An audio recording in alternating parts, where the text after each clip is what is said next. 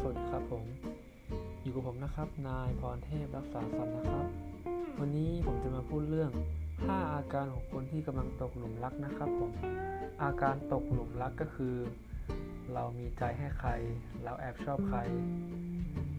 ก็คือคนกำลังมีความรักนั่นเองครับผม ลองรับฟังกันครับ 1. ทุกอย่างดูสดใส เวลาเรากำลังตกหลุมรักใครสักคน มันก็เป็นธรรมดาครับที่ทุกอย่างจะสดใส ให้โลกนี้เป็นสีชมพู มันเป็นธรรมดาครับผม พลังงานที่เรียกว่ารัก มันต้องสดใสอยู่แล้วครับ ข้อสองครับผมทำตัวน่ารักขึ้นกว่าเดิม เพราะว่าการที่เราทำตัวให้น่ารักขึ้นกว่าเดิม ก็อยากจะให้เขา หรือเธอ คนนั้นมาสนใจเรามันธรรมดาครับ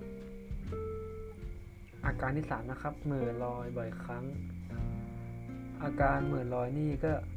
เหมือนกับอาการแอบรักครับผมแอบคิดถึงอยู่ตลอดเวลา แอบสังเกตตัวเองนะครับว่าเหม่อลอยหรือเปล่าครับผม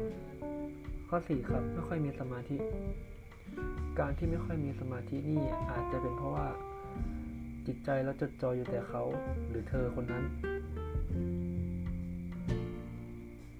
อาจทำให้เรายิ้ม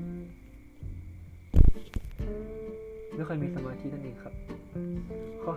5 สืบเรื่องของเขาทั้งวัน ข้อ 5 นี่ก็อาจจะเป็นพวกติดตามครับ ก็อยากจะรู้ว่าเขาทำอะไร ชอบอะไร ชอบไปเที่ยวที่ไหน สืบข้อมูลหลายๆทางได้ครับ ลองสำรวจเองนะครับว่า 5 อาการที่กระผมกล่าวมา พวกคุณ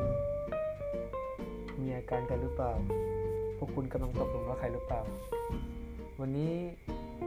กับผมนายพรเทพภาษาสัตว์ก็ขอขอบคุณนะครับที่เข้ามาฟังกันนะครับ ผมขอตัวลาไปก่อนนะครับ สวัสดีครับ